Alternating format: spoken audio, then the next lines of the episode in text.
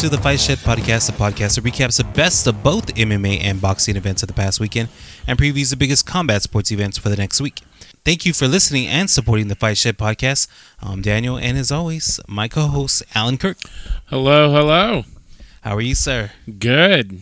Did you know that our podcast became really popular in another country? In another country, Yeah. um, Mexico, No. China. China. Yeah. Apparently, the uh, Chinese balloon went over us while we were podcasting and recorded our podcast. Oh, there you go. Yeah. That's amazing. Yeah. That, that, that balloon is everywhere. Um, it uh, it uh, opened up a wh- what like a billion people of uh new listeners, It- a whole new uh, Right. Group of people. You know, i something good had to come out of that balloon, right? Something, I guess. Oh, my gosh. I guess they're still looking for the pieces, or did Are it go they? over water, or what? How did that work out? Do you know? Did you? Are you familiar what happened or everything? I, I'm going to say yes and no. And it's not you- the first time we had a, a balloon coming over us, because like Okay. a few years ago it was also happening. I heard 11 times so Yeah, far. It's yeah. come over. First time over military bases, though. Did you hear about that? But aren't there satellites over military bases all the time? Anyway, that's why we have Google Maps, and I could see I could see the B two bombers from from Google Maps, and I could see everything on there. You would think, right? Like, Like it- it's not a big deal. Like everyone can see yeah. what we're doing, no matter what. But doesn't it seem crazy that we allowed allowed this balloon just to just kind of go across the sky of the United States? Is it crazy that we do the same thing all the time, no matter what? I mean, we can look pinpoint. My, my brother-in-law's in in imagery in the uh, United States Uh-huh. Marines, okay. and he could he could see a license plate number from satellite. Like he can zoom in In China? close. in wherever in the world he wants to. Can he? Yeah, Okay. I mean, if he can, if he could do it for sure in Iraq and in Afghanistan, he could do it anywhere, right? I'm just thinking if it was like if this if this balloon was headed towards Putin's country, he would have knocked that bad boy down at the border. Like he's not letting some random balloon just start going across. But we've let, allowed it 11 times within the last 20, Right. 15 years, probably. right. So it's like for us, and then we have TikTok. You can't tell me that TikTok is not watching everything that we do already. Oh, I agree. In Yeah. fact, in fact, there I guess there's a bill in front of um, Texas right now Yeah, that's going to I guess prohibit all Texas off- Employees. employees from Yeah. using Tik TikTok. yeah. Like um, I work for the state, so we can't have TikTok on like our um, iPads or laptop or anything like that. Do you have TikTok? I don't actually. I don't either. Yeah, so I think that's one thing I I refuse to get because I don't want to waste my time. Is Yeah. a lot of time waste timing wasting, right? There's and you can't get that back, and you can't buy time, right? yeah, exactly. Yeah. Well, the good news is the Chinese balloon went across us, and hopefully we get a billion uh, Downloads. Right? Yeah, there you go. Downloads. There, you go. How was your weekend? It was great. Um, I mean, other than the balloon happening, that's all that was Right. in the news. Yeah. No, I. You know what? I didn't do much. I mean, I um. Oh, my daughter competed in a uh, violin in a like a state regional contest. Okay. And For get- what? For violin. So She's She plays the orchestra. violin? Oh yeah, she plays the violin. Oh wow. And she um Okay. she got rated one. So one out of, is like one out of five, but it goes the opposite way. So a five's bad, a one's superior. and what she She get? got a one. Yeah. So, What? Yeah. So she's doing pretty good. She's, the that good. She's not. So did you go watch her perform? No, you're not allowed to. Parents weren't allowed to go in there and watch. Yeah, you just they just go in there, perform in front of the judges, and then leave. Wow, that's, Yeah, kind of strange. yeah. So, Huh. but yeah, she she she had to dress up and Okay. go do all that, and so she had, that's what we did this um this Saturday and Sunday. We just kind of hang out and enjoy the nice weather on Sunday. It, it was. It was a far cry from five days earlier, right? Yeah, that's for sure. How about you? How was your weekend? It's good. I went back to Dallas. Uh, had a Mardi Gras party. I know it seems a little early. Our friends decided to have one, so uh, we all dressed up with our beads on and played games and whatnot. And uh, they actually let me put on the fight. Oh, so UFC you watched that? Oh, there you go. Oh, yeah. And what was interesting about it was not only did they let me put on the UFC fights, I actually watched the Bellator.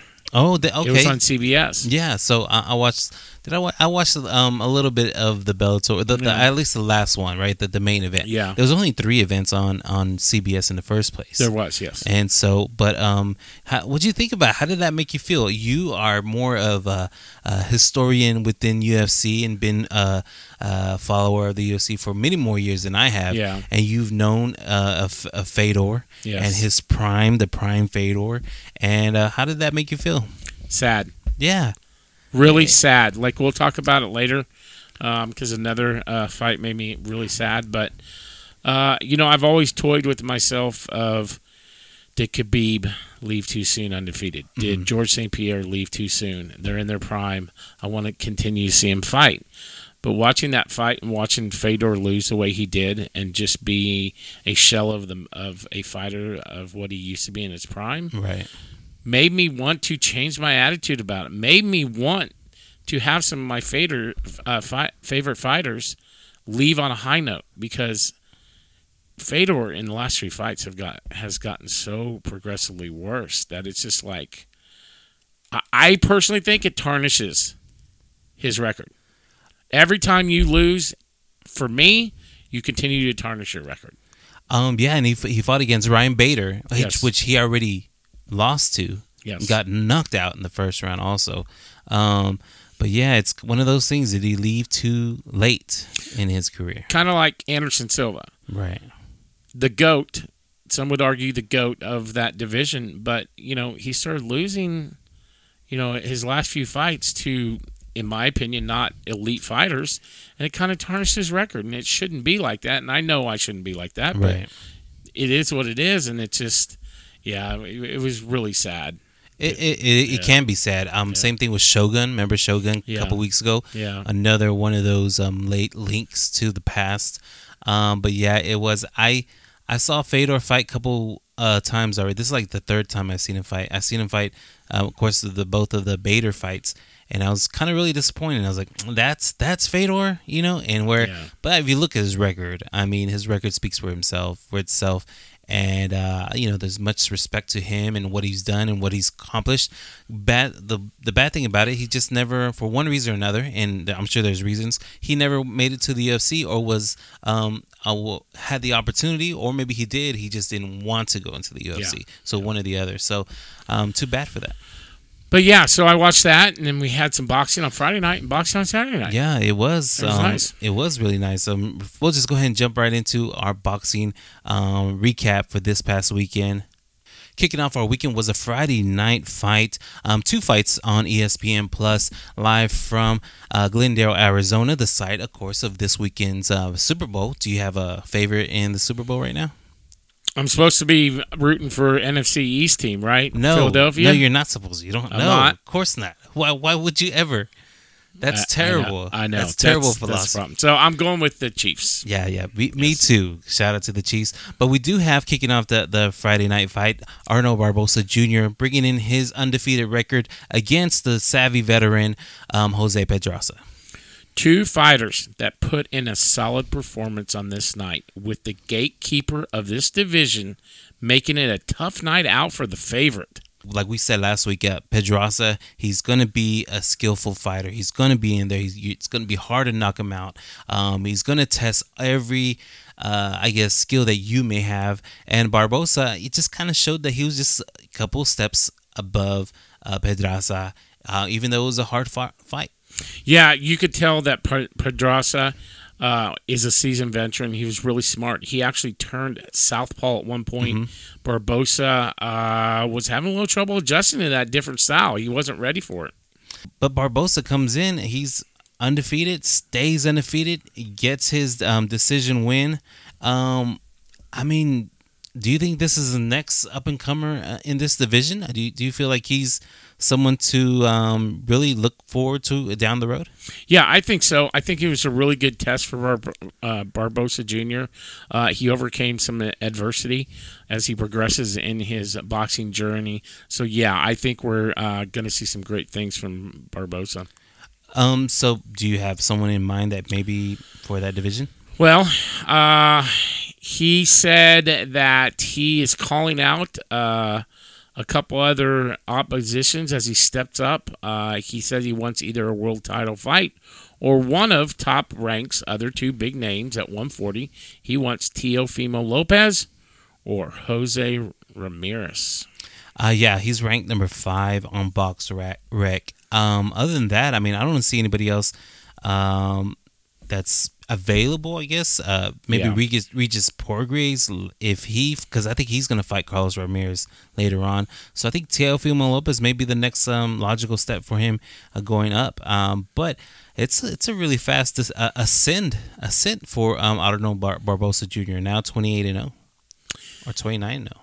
Is it? I think so. I, think I mean, he's got almost 30 fights under his belt and hasn't been beaten yet. I mean, what? When do you expect him to fight a Teofimo Lopez? What, he- where he is 31, and I'm not saying that he's not ready for Teofimo Lopez. It's just like last year we weren't talking about him, the top five, Absolutely. top 10. Yeah. And so um, he was just thrust into this division, I guess, with the losses of like Gary Russell Jr., uh, Jack Catterall, um, all these people that were up, for, uh, up ahead of him, and the inactivity of, let's say, a Ryan Garcia and all that. Yeah. I think that's just one reason why he's been thrusted thrusted into the top five, now calling and demanding for a title shot. Whereas a year ago, we probably didn't really see him on the radar just yet. No, you're, you're right.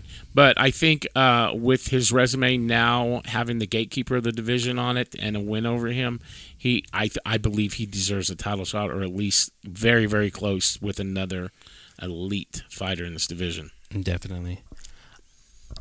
Next up, we do next up that Friday, we did have um, again live from Glendale, Arizona, uh, the main event of the evening: Emmanuel Navarrete versus Liam Wilson in a super featherweight um, championship clash. Uh, man, it, uh, Wilson came in at eight to one underdog. An absolute war between these two fighters that was really a back and forth battle. back and forth. I mean, okay, Navarrete, he starts off slow. He's notorious as a slow starter. And he, same thing. He started off the first couple of rounds really slow. I, I- in my eyes, he won those rounds, but really wasn't um, making it convincing. Um, and Liam Wilson came in as a late replacement for Navarrete's other foe. Um, but man, the Australian comes in and really puts on a show too. Wilson's had one clear weapon coming in this fight. It was a dangerous and powerful left left hand, and in round four, Nar- Nar- Navarrete felt it, man. the first time in Navarrete's career that he's tasted the canvas. Um, what do you think? Let's talk about let's let's uh, zero in on that knockdown, right? That's going to be the controversy for Yes. this fight, right? So fourth round, he gets caught. He finally goes down. He puts his glove down, right? And he like he touches his glove to the canvas. But I think Liam Wilson s- sends in another shot to the head, and that's really what puts him down. I mean, he was already down. Sure, sure. But okay, and so that's not part of the That's controversy. not the controversy. I think that should be because Should that's a late that's a late hit. His glove was already on the ground, what it, what do they always say? Protect yourself. right? But mean- whenever you're down, you're down, Yeah, right? That's that's I didn't see it as him as I, he's down. The the ref should pull you know Liam Wilson back. I didn't see that. I think se. so because if you have one I'm not saying it didn't glove happen. Yeah, is down, yeah, you know, because you're you're like holding yourself up with your glove. Uh, and and inadvertently, right? And it's not Liam Yeah. Wilson was trying to be dirty or Right, anything. right. He just he caught him, and that I think that was, should uh, be a topic of conversation also. Sure. However, okay, so that's not it. We do have a, a standing eight count, right? we do. And then there was a few more seconds added on to this uh, to Well, this knockdown. I I watched it a few times, Right. and about seven seconds Yeah. into the to the eight counts, he spits out his mouthpiece. yeah, veteran right? move, veteran move. Vet, veteran move, right? The ref stops at eight. Then he asks if he's okay. He picks up the mouthpiece, gives it to Navarrete, who then delays putting the mouthpiece in. So Right. now he's delaying. He's not even trying to get it back in his mouth. For me, great strategy. If you're allowed to do it and the ref allows you to do that, why should it be a controversy? If anything, you should be yelling at Right. the ref for allowing that to happen. Well, I mean, nitpicking, right? I I mean, how hard is it to put your my mouthpiece in? It's not. I mean, I think it is. If you if you don't have no hands, you, you have just your glove, and you're trying to hold already a slobbery Okay, piece of so- rubber, okay. putting it in your mouth, adjusting it to your teeth, right? And that's why you have No. the, the, the coaches put it in your I, mouth. I'm, I kind of feel like after uh, let's see, Na- Navarrete, 36 fights, that he's probably figured out how to put a mouthpiece in. And after sparring. 36 fights, it's never hit fall out of his mouth, Ugh. right? So I'm making up excuses for you my have favorite you have, fighter, you have right? been paid off by Navarrete's team. Navarrete's team. yeah, but I mean, it was a devastating Yeah. shot. Uh, Yeah. Liam Wilson, um, kind of he okay. So the ref wasted time right there, right? Yeah, now sure. that, Sure. but Wilson also wasted time on trying to get the knockout. I think. I think Sure. he couldn't. He, He couldn't didn't capitalize it. on He it. did not capitalize. No. it. And you know, okay, the bell rings. Navarrete almost you know gets a minute to recover. Fifth round comes up, and Liam Wilson still, you know, he's. Navarrete's still on shaky legs, still wobbly, still it's still cloudy up there. Well, Liam Wilson still didn't try to capitalize on that. I think Liam Wilson's game plan was to counter Navarrete's aggressiveness because in every fight, Navarrete is very aggressive, Right. and his opponent's always backpedaling. And since Navarrete ended up not being aggressive after getting knocked down and Right. being more tactical, that know. kind of That makes got a lot Wilson. of sense. Yeah, because uh, this is this opponent was the first guy that was able to find a strategy against Navarrete's aggressiveness, and it left him vulnerable. I mean, Navarrete was vulnerable by by that approach by Liam Wilson's tactics, but. I think it all changed once he went down and Navarrete got real smart real quick. yeah, real know? smart. Started Yeah. changed up his game plan. Yeah. I think Navarrete was really smart by going towards the body more. He he did a lot of body shots against Liam Wilson. Um, Liam Wilson, you know, of course, I think in the ninth round we have another knockdown, but this time on the other side of Yes. the, the ring, where Liam Wilson goes down, and then the veteran Emmanuel Navarrete, the 36 fight Yeah. fighter, Yeah. closes the show. And I need my favorite fighters to go through adversity. Right. If if you never go through adversity, you don't learn from that experience. Right. So I'm glad he got knocked down because guess what? He he gonna get knocked down anytime soon. He's not gonna let that happen. I mean, he's too good a fighter. Oh, you know, definitely. And I think Yeah. too, I think a little bit of coming in, you know, okay, well, I got to fight Liam Wilson, a replacement too. I think Yeah. Jose Cepeda, um, Cepeda that, that was supposed to fight him, who pulled out with an injury. Um, well, I'll just take care of business here. I don't have to work as hard at Yep. training camp. And, you know, even the commentators are saying how soft Navarrete looked Yes. coming in. And so I think that's never going to happen for him. I think this is another weight class. So he's a three time, um, three three division champion now, Navarrete, winning this fight by TKO in the ninth round. Um, I mean, gosh, I mean the the the cards were stacked against Liam Wilson, but I think too for Navarrete, he's coming into a new weight class. Yep. We always talk about how hard might might it might be. Does his power translate translate to this division? Yep. And uh, we clearly see, you know, it did. It, I feel like it did. I mean, there's some shots that probably would have knocked out a smaller opponent or, or at the le- lower cla- weight class. Yep. Um, but I think um, Navarrete really proved himself in this division. He did, and like you said, uh, he's 37 and one now. He actively holds world titles in two divisions, and he still has the WBO featherweight title. Um, for me personally, I think he stays at 130, and he defends his belt against Oscar Valdez next. That yeah, uh, is it is that who he's supposed to fight? Was There's it Oscar about it. Valdez? Because I think that was who he was supposed to Okay. not not Zapata, um, Cepeda. It was Valdez, and so that's the fight to make now. That or or Or a rematch.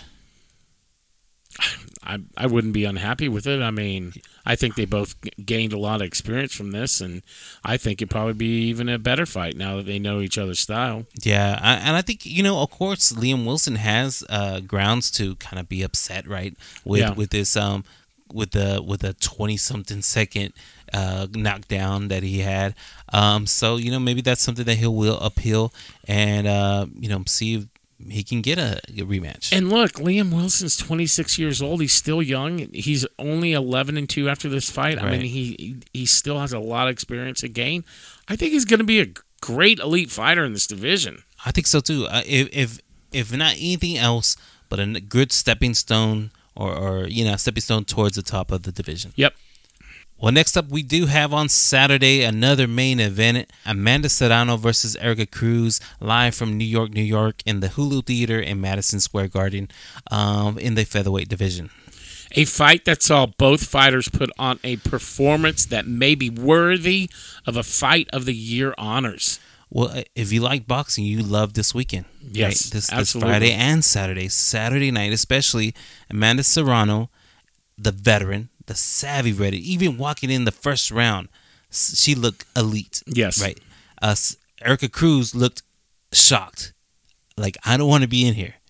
But she came out swinging, man. She- She, uh, I think was throwing was it. volumes, man. And I think that was that. That's the um. That's the shock and all. Right. Like I'm here. I'm just gonna do my best. Let it go. Let it go. Yep. Nothing to lose and Yes. absolutely nothing to lose. Amanda Serrano had everything to lose, right? Yes. She had all those belts to lose.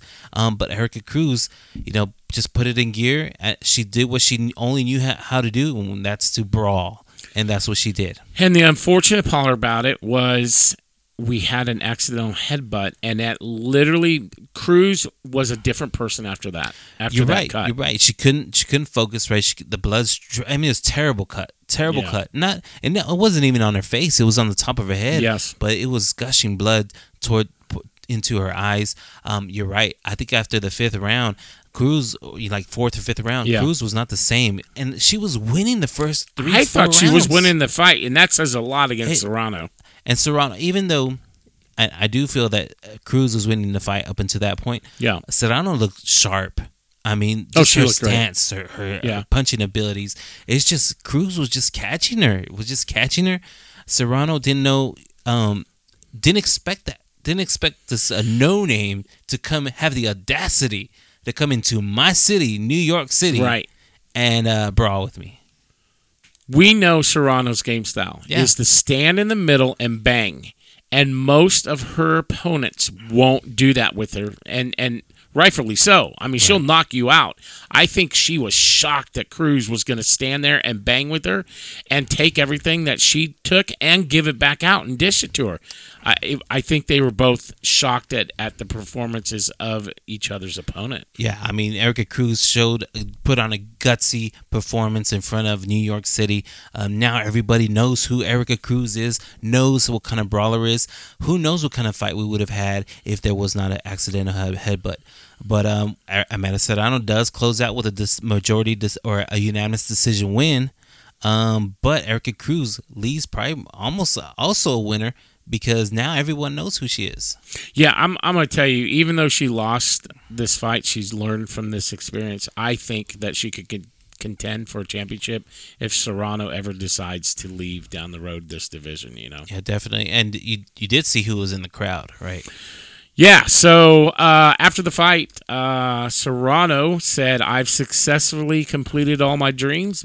Becoming undisputed champion was great, Serrano said as she has avoided answering what she wants to do next before her trainer popped her head in to say, We go to Ireland next. Serrano then said she has unfinished business with Katie Taylor.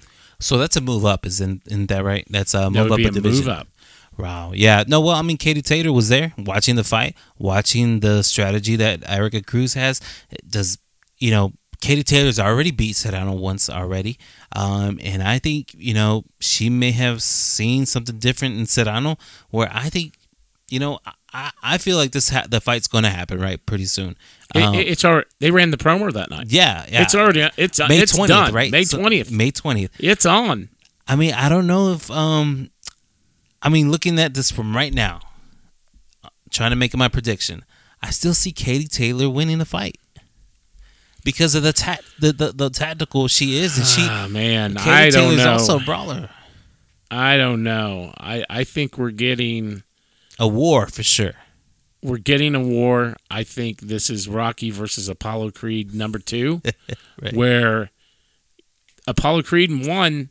You could have argued that Rocky won, and I'm going to tell you, I can argue Yeah. a good point that Serrano won that fight. It was literally back and forth. and They were both on the ropes at one point in that match. Well, how old is Amanda Serrano?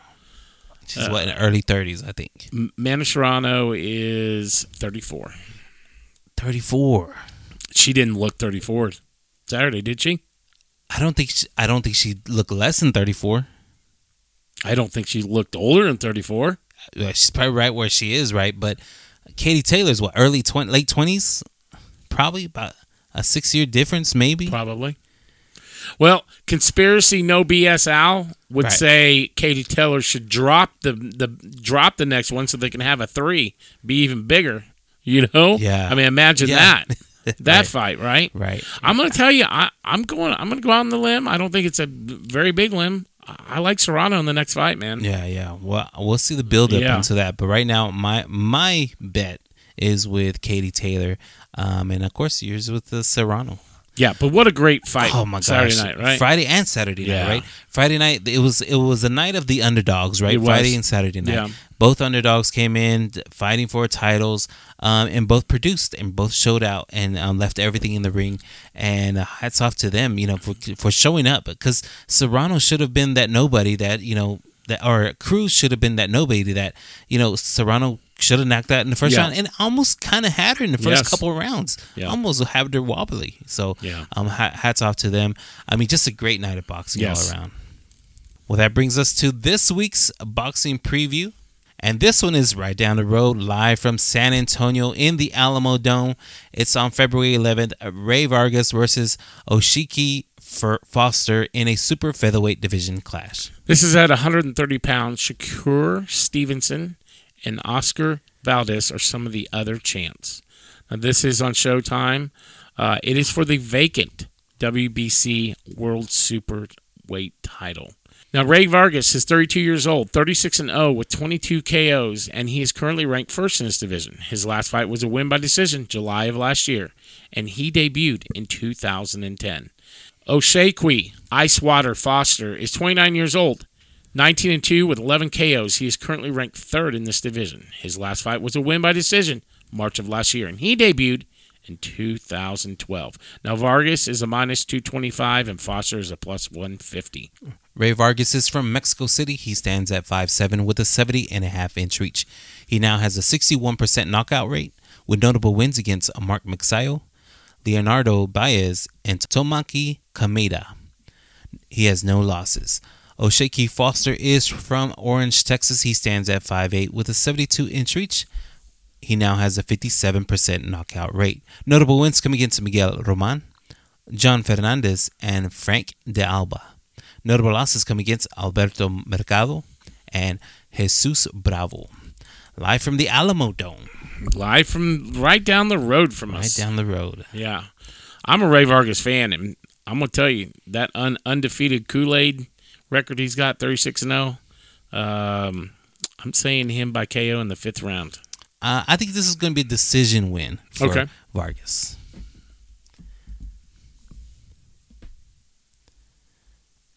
And did you happen to um, see who's on the undercard of this? Uh, I did not. fight? Well, we have Enlighten um, me. the return of Mario Barrios. Remember, he, he fought against Gervonta Davis Oh, that's and right. also uh, Keith Thurman. Okay. Those are his last two fights, of course, the last two losses. Um, but former world champion from San Antonio, Mario Barrios, is taking on Jovanie Santiago in a super lightweight division clash. So, um, man, it's got San Antonio, um, a Texas native, another Texas native went in Foster. He's fighting in front of a quote unquote hometown crowd. But however, I'm pretty sure that's going to be a lot pro Mexican fi- Yeah. Uh, uh, crowd there too. So Well, look, those last two losses were against super elite fighters. super elite, Right, fighters. like not elite. They're super elite. super elite. I have I I have no worries that he will not. He will ba- bounce back in oh this yeah. next fight. Oh yeah, and- no, and- definitely and Mario. Barrios. He's Yeah. uh he's uh, a a warrior, a true warrior. Well, that wraps up our boxing preview. Now on to our boxing news and notes. Eddie Hearn comes out and says at 160 pound, 68 pounds, not Canelo's requirement for a Bivol rematch. Bivol has asked to look into it. Dmitry Bivol isn't obligated to fight Canelo Alvarez again in the light heavyweight division, let alone at the super middleweight limit of 168 pounds. Alvarez, nevertheless, hopes Bivol is open to moving down from the light heavyweight maximum of 175 to 168, the division in which the Mexican icon is the undisputed champion. So, what do you think about Bivol moving down in weight to fight for Canelo's titles? I don't think he should have to. I, I don't. I think Canelo should be the one moving up. I mean, moving down. That's I think that's a lot harder than than moving up. It is, but what what do, what do you think the thoughts of With the Bivol, uh, uh, of Bivol uh, thinking about doing it? like saying, "Hey, that? Yeah. entertaining that, yeah." Man, I don't know what the thoughts are. I mean, I guess to win more belts because above Bivol is a heavyweight division, right? So does he Yes. not think that uh or that- Cruiserweight. it's actually cruiserweight. Is it cruiserweight? Uh-huh. Okay, well, Yeah. there's nobody in that, so why why not go up in there?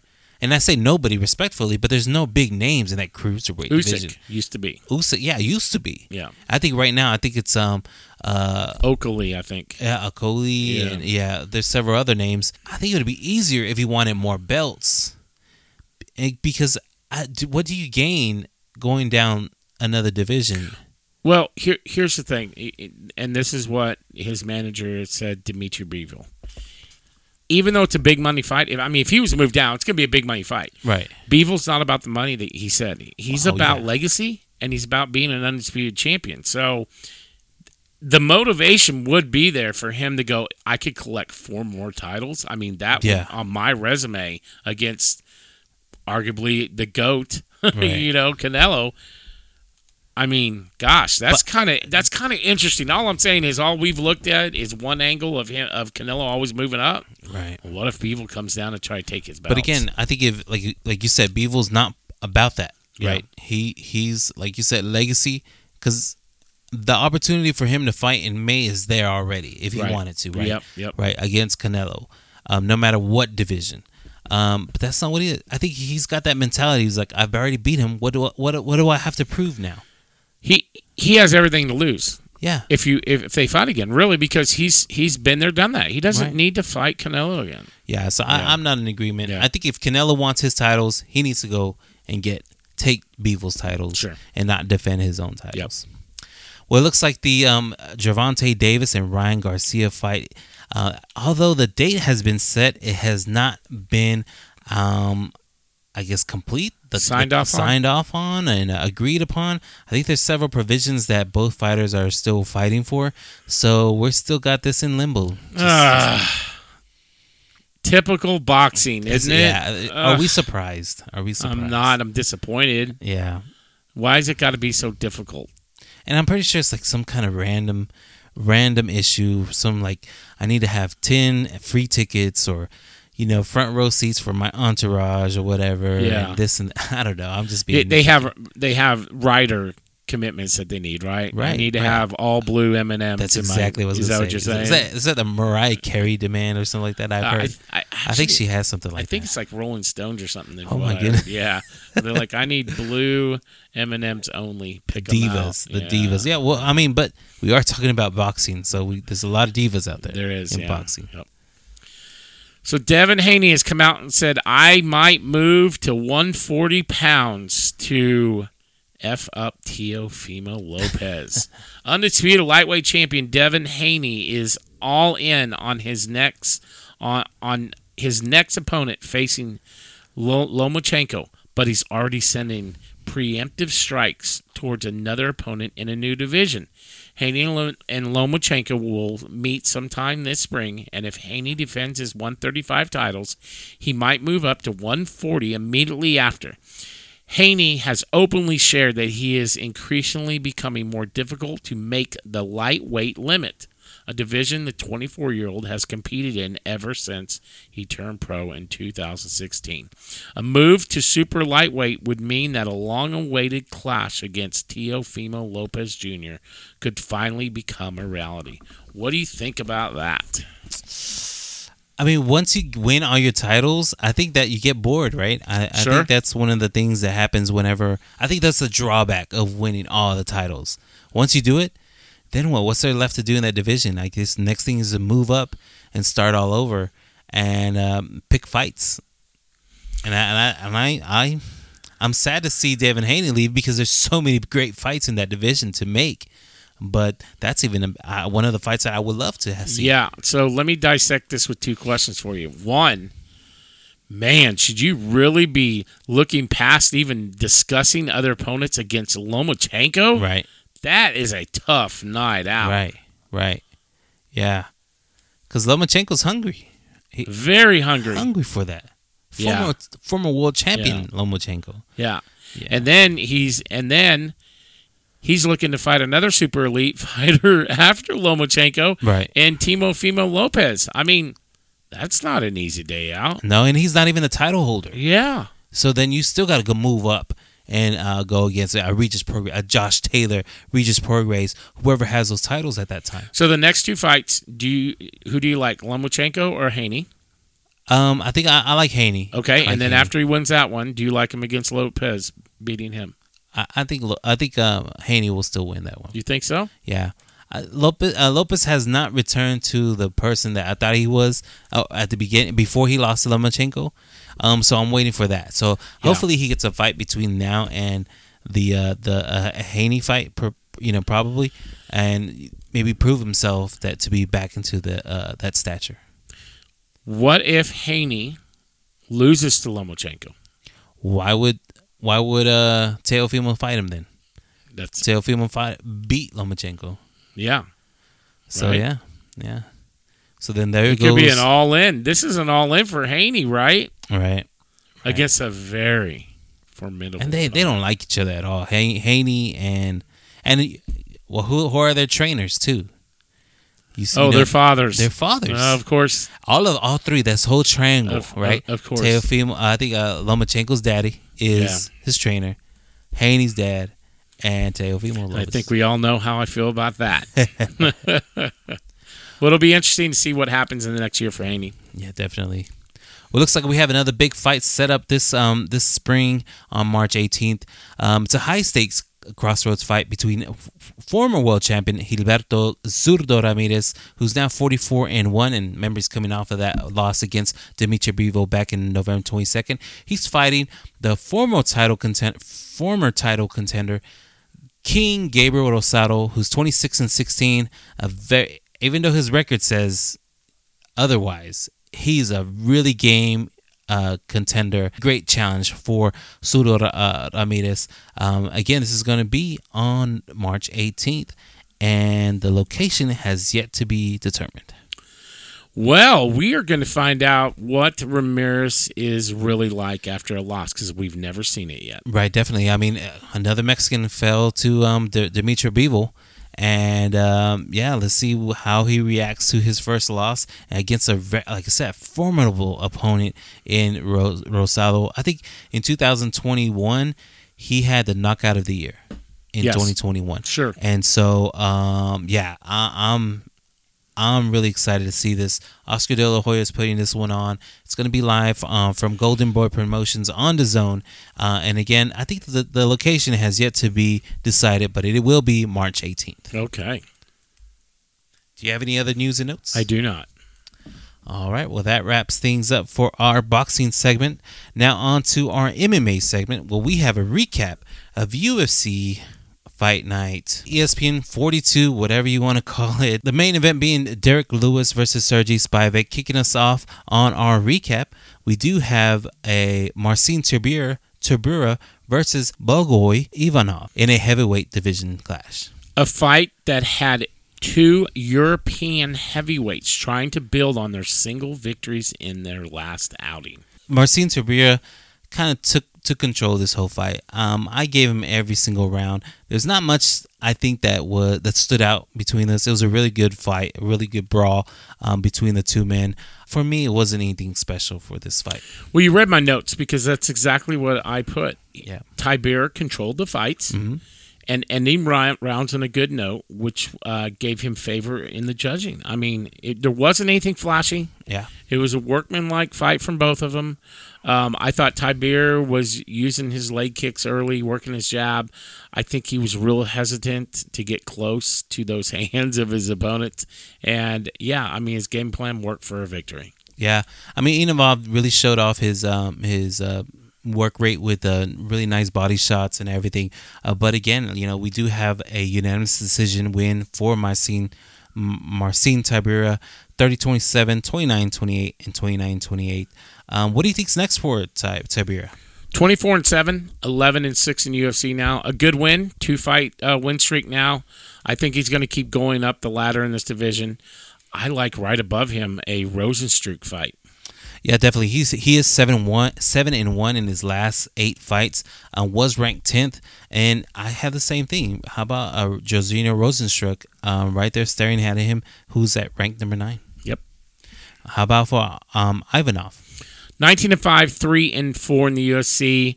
Hard fought uh, match for him. Uh, I like him fighting a Chris Daukaus, who is sitting at 17th, who's also coming off a couple losses. Same thing. I have uh, Chris Daukaus here um, for that's there. But I think one thing that surprises me is the height of Ivanov. Yeah. He's 5'11 He, he's a little undersized for that division. for that division. Yeah, I mean, can you imagine fighting him fighting a um I mean uh what a Ciryl Gane who's 6'4", 6'5"? You know, that was one of the only negatives about uh, Daniel Cormier. He was a little true. shorter for that division, too. Yeah. A little shorter than everybody else, you know? Yeah, and but he- yeah, and he but he took control as we Yeah, all know. absolutely. Next up on the card, we have Devin Clark versus Da Un Jung in a light hev- heavyweight division clash. A bout that had all the makings of a fight of the night honors. Um, yeah, you know what?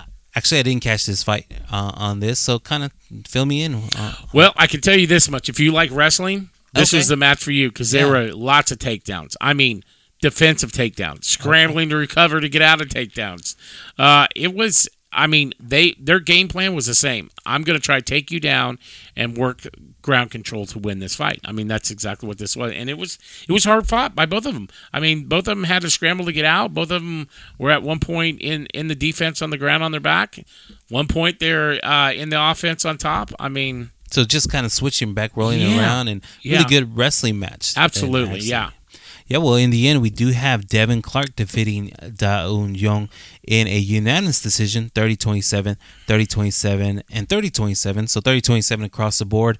Um, so it looks like Devin Clark did enough to win every single uh, round in the eyes of the judges. Yeah, absolutely. And did you see it that way too? I did. Yeah, I, I saw that again. This is uh, like the previous match where Clark was always ending on a good note, whether he was uh, you know on top Mm-hmm. or he was uh, having good defense takedowns because those judges were having to mark points for uh, defending takedowns. Right, yeah, know? definitely. Yeah. So what do you think's next for Devin Clark? Who's um I think is this his first fight in a in a while or maybe second um fight in within the last two three years? Yeah, it's it's been about it's been about a year, year and a half since he's fought. He's 14 7, 8 and 7 in the UFC, back in the win column. Uh, I like a fight with Jim Crute, who is fighting this weekend, and I think the scheduling should match up. Okay. Um, I like him uh, fighting. How about Kennedy Nzechukwu? I think who and Jakou Njaku's coming off a win also. Yeah. and he's ranked. Uh, was ranked 24th uh, the last time I checked. So I think it's uh, probably an even thing, even a match, and to see who moves on to, up in this division. Yeah, absolutely. What do you think about Da Un Jung? 15 4 and 1, 4 2 and 1 the UFC. I thought it was a very good fight for him. I thought he got a lot of experience um, coming out of this one. I like a fight with Ion Cutelaba.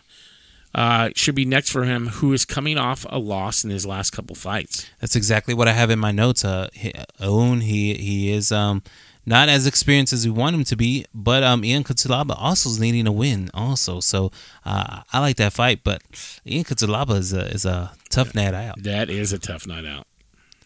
Next up on the card, we have the main event of the evening: Sergey Spivak versus Derrick Lewis in a heavyweight division clash. A fight that was supposed to happen back in November finally saw these two lock horns.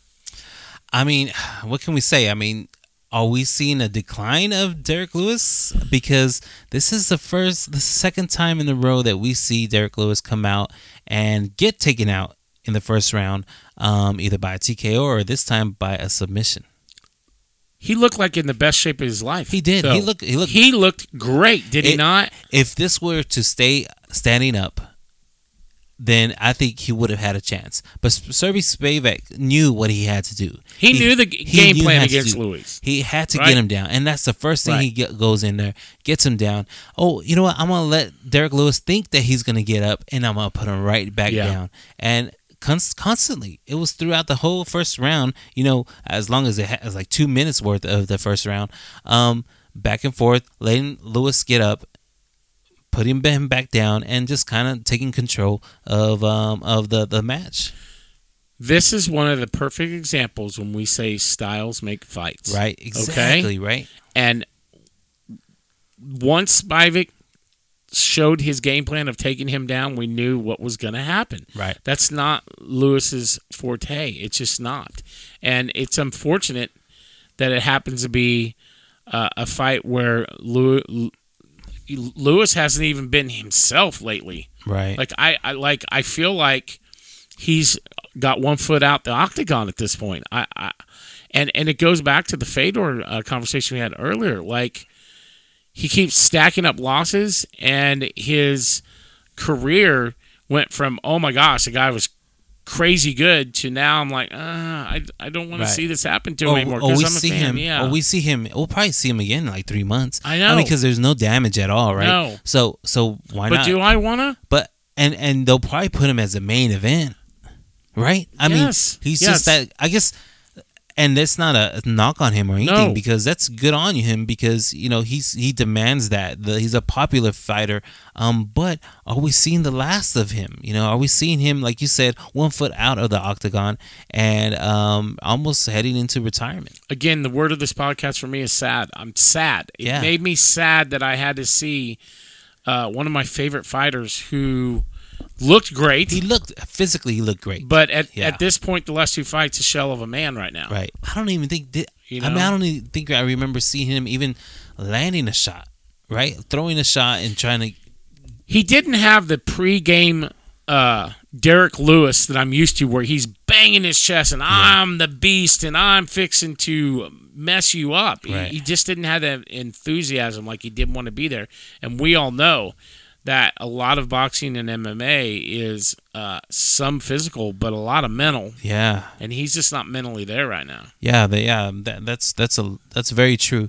Um, because we know what he's capable of. Yeah. We know what kind of Derrick Lewis, what, what kind of a fighter he is, what he brings to the table. Um, it is disappointing that you know we didn't get to see that, but the surprising side of this, uh, Spivak wins by submission arm triangle in the first round.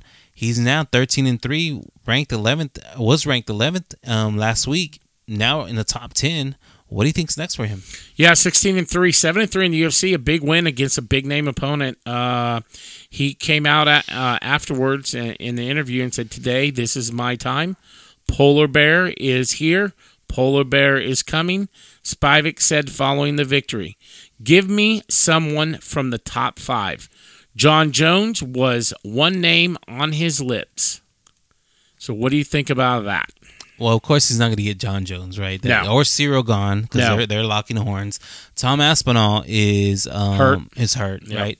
Uh, he's already lost to. He's already Yes. beat Tai Tuivasa. So, I have a name. Do you have the same name? I I have a Alexander Volkov. You read my notes. Right. Number seven. And I don't. I think that's a good wrestling match. I think it's. A, I think they're gonna. The style's gonna make the fight in that one. yeah. Um, if not, if that doesn't happen, you know, how about just jumping up to uh, seeing uh, Jairzinho Rozenstruik? Sure, I, I'm open for that. But again, Spivak's Style. gonna take him down Yeah, that's it. I, I because mean, Rosenstruck wants to bang. He Yeah, doesn't want to be on the ground. what do you think's next for our idol, Derrick Lewis? 26 and 11, 17 and 9 now in the UFC.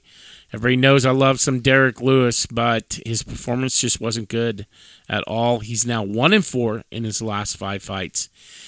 To me, it looks like his heart and his head is not into fighting right now. He's 37 years old. Maybe riding off in the sunset should be next for him at this point. Well, I have a name here that you do? That's Okay. uh, I think typically prescribed for people that are are trying to get or their name or get back into the game or Okay. get their hopes up. Okay. How about Augusto Sakai? Okay. I mean, I feel like Augusto Sakai is that that He, and he's going to stand and bang. That, Yeah, that, he'll that, stand and that bang. would that would work. Yeah, yeah, I'm in for that. yeah, just get him get that blood churning again Yeah, for that. Yep. Well, where do you put your bar on this? Uh, I want to say from what I saw, I didn't see too many of them, but um, you know, there was a lot of decisions. There was some some really good KOs in there too, but um, Uh, I'm gonna say about a seven ish. Ooh, boy, you're being nice. Uh, yeah, I am being nice. Six five. Yeah. We we did pre six, and I think it almost and hit it that. lasted uh, late into the night, didn't it? It did. It was really strange because I was trying to get it on my my mobile app, Yeah. and it just kept like showing the same same uh, fight over and over again. I didn't. I think they had technical diffi- Ah. difficulties or something like of Yeah, that. yeah. I think um from from what I was listening to or reading is that um some parts it was still two in the morning Yeah, that's what I heard. to uh East Coast. Yeah, in the East Coast. Yep. Um. So what do you think? Uh, you know, given that it was a six point five, do you think that we had any performance awards? I say there should be none. Well, we, did have did, right? one in in the main event, Oh. in the main card. Who was it? Because I have no idea. Uh, Sergey Spivak Okay, yeah, that makes sense. Make right? his fifty thousand dollars. okay. Well, that wraps up our UFC Fight Night um, Vegas 68. Um, Sergey Spivak versus D- Derrick Lewis. Now on to our next stop, and which is UFC 284 Makhachev vers- versus Volkanovski. This Fri this Saturday, February 11th, live from RAC Arena in Perth, Australia. Kicking off our show, uh, we do have the first uh, fight for us: Jack Della Maddalena versus Randy Brown in a welterweight division clash. This is at 170 pounds. Leon Edwards is our current champion.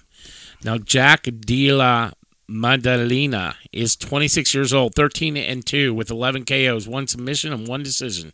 He is currently ranked 26 in this division. His last fight was a win by TKO in the first round, November of last year, and he is on a 13 fight win streak. Now, Randy Rude Boy Brown is 32 years old, 16 and 4, with 6 KOs, 5 submissions, and 5 decisions. He is currently ranked 21st in this division. His last fight was a win by decision October of last year, and he is on a four fight win streak. Now, Madel- Maddalena is a minus 330, and Brown is a plus 280. Jack Della Maddalena is from Perth, Australia. He stands at 5'11 with a 73 inch reach. Um, if I representing Scrappy MMA, notable wins come against Danny Roberts, Ramazan Emeev, and Pete Rodriguez. Notable losses come against Darcy Vendy and Al- Alden Bates. Randy Brown is from Queens, New York. He stands at 6'3 with a 78 inch reach, representing Bodukin MMA. Notable wins come against Francisco Trinaldo, Khaos Williams, and Jared Go- Gooden. Notable losses come against Vicente Luque, Niko Price, and Belal Muhammad. This is one match that I out loud cursed because Why? I didn't know who to pick. Oh, yeah, and, and the interesting part about it is he's on a 13 fight win streak, which means his pro career he started 0 and 2, and now he's Yeah, th- he's 13 fight win Yeah. streak, Yeah. I mean, I'm I'm excited about this fight, and I I don't think it's as even as what you think in your head. I think Maddalena is just gonna gonna walk right through him. KO the only the thing that round. concerns me is uh is the height difference. Yeah. Six three and five and eleven. I mean, which, Which is, one's five eleven? uh Randy Brown, Oh, and yeah, with the seventy yeah, with yeah. the he has a five inch reach reach streak oh reach advantage. Yeah, Um, so that's I mean, but Maddalena l- likes to grapple too. I mean, he he likes to take people down, and so um man, but I'm gonna go ahead and also take Jack Maddalena by TKO in the third round. okay. Next up on the card, we have the co-main event for the evening: Yair Rodriguez versus Josh Emmett in a featherweight division clash. This is at 145 pounds. Alex Volkanovski is our current champion. Now, this is for the interim featherweight title. Now, Yair El Pantera Rodriguez is 30 years old, 14 and 3 with 5 KOs, 3 submissions, and two, 6 decisions. He is currently ranked 5th in this division. His last fight was a win by TKO in the first round, July of last year, and he is 2 and 1 in his last three fights. Now Josh Emmett is 37 years old, 18 and 2 with 6 KOs, 2 submissions and 10 decisions. He is currently ranked 5th in his in this division. His last fight was a win by decision June of last year and he is on a 5 fight win streak. Now Rodriguez is a minus 165, Emmett is a plus 140. Rod- Rodriguez is from Parral, Mexico. He stands at 5'11 with a 71 inch reach, representing Kings MMA. Notable wins come against Brian Ortega, Jeremy Stephens, and BJ Penn. Notable losses come against Max Holloway and Frankie Edgar. Josh Emmett is from Phoenix, Arizona. He stands at 5'6 with a 70 inch reach, with a 70 inch reach, representing Team Alpha Male. Notable wins come against Calvin Kattar, Dan Ige, and Sean Burgos. Shane Burgos. Notable losses come against Jeremy Stephens and Desmond Green. Well, like you said, last fight, this one for me is a coin flip. This is a tough one for me. Yeah, this was a tough one for me too. Josh Emmett, I mean, gosh, he's on a what four fight winning streak? Five fight Five? wins, yeah. I'm gonna have to stay stay with Yair Rodriguez um, by decision win. Okay, well, I'm gonna go the uh, exact opposite. I'm going with Emmett but I do like the decision. All right. Well, next on the card, we do have the main event of the evening Islam Makhachev versus Alexander Volkanovski in a lightweight division clash. This is at 155 pounds. Islam Makhachev is our current champion. Now, this is for his lightweight title. Islam Makhachev is 31 years old, 23 and 1 with four KOs, 11 submissions, and eight decisions. He is currently ranked first in this division. His last fight was a win by submission in the second round, October of last year, and he is on a 11 fight win streak. Now, Alexander the Great Volkanovski is 34 years old, 25 and 1 with 12 KOs, 3 submissions, and 10 decisions. He is currently ranked first in his division. Now, his last fight was a win by decision July of last year, and he is on a 22 fight win streak, having never lost in the UFC. Islam Makhachev is from Russia. He stands at 5'10 with a 70 inch reach. He represents Eagles MMA. Notable wins come against Charles Oliveira, Bobby Green, and Dan Hooker. Notable losses come against Adriano Martins. Alexander Volkanovski is from Australia. He stands at 5'6 with a 71 inch reach. He represents City kick- Kickboxing. Notable wins come against Max Holloway, the Korean Zombie, and Brian Ortega. Notable losses come against Corey Nelson.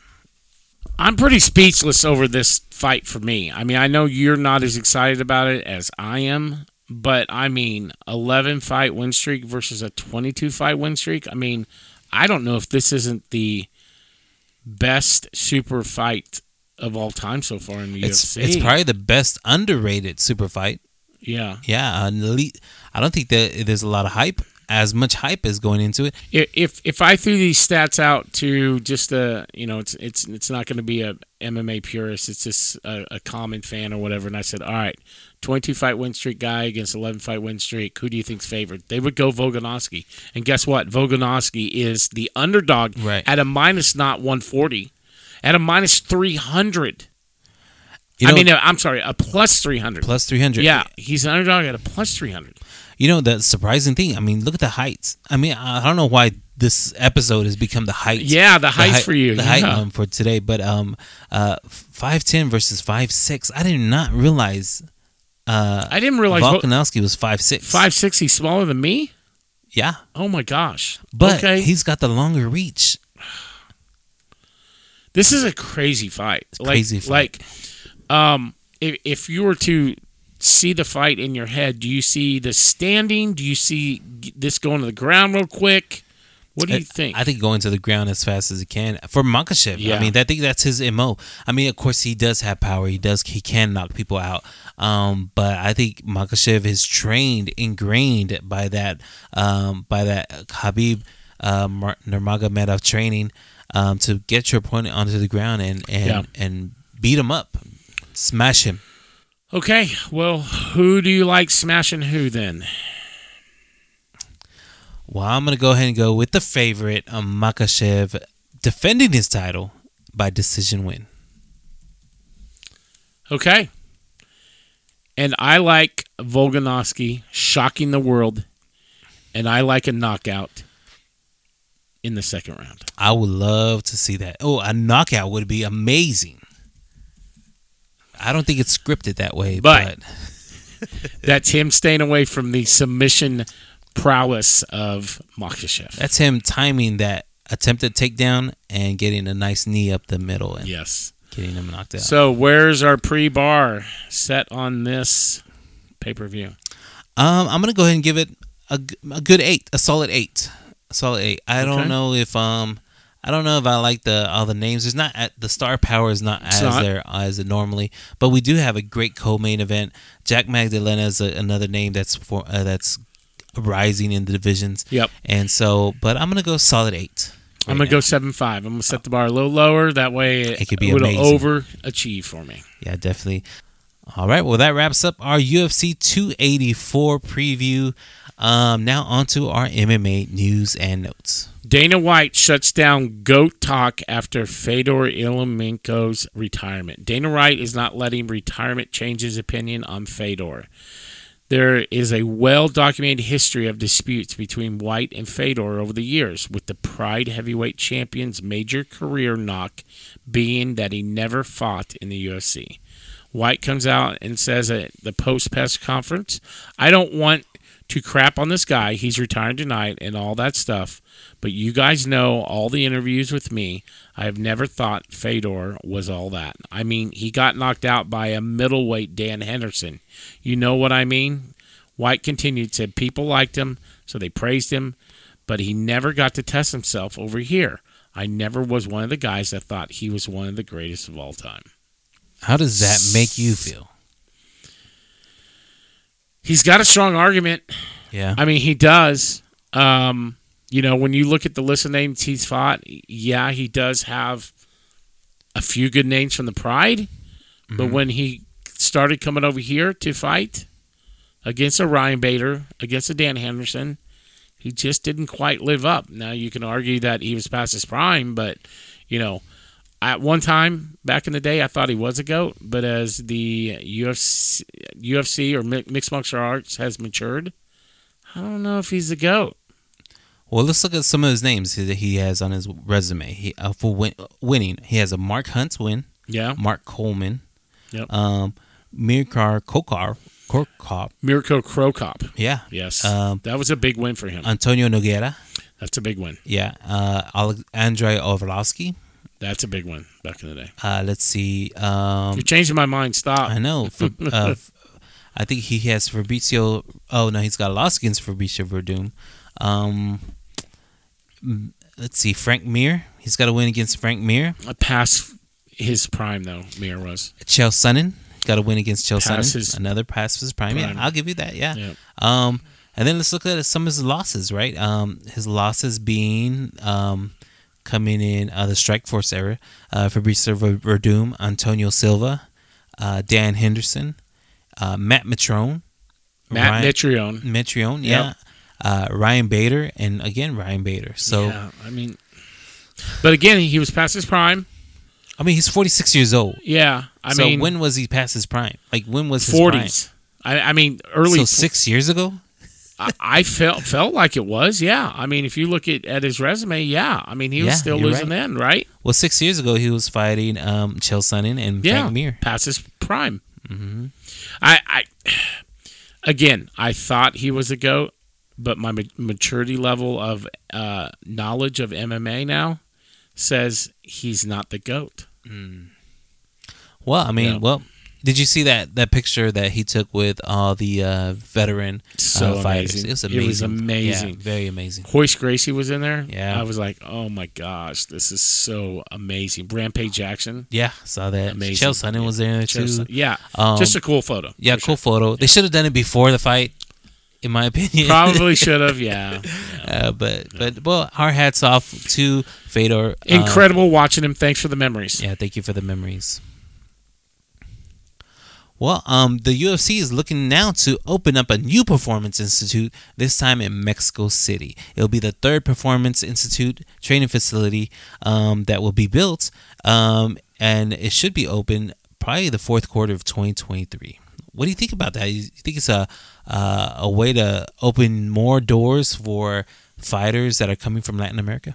I think so. Yeah. I mean, I think it's important that that we continue to spread this awesome sport into other countries and give them an opportunity because, you know, they won't be at a disadvantage if they have a performance center where they can train and learn about MMA and become a better fighter.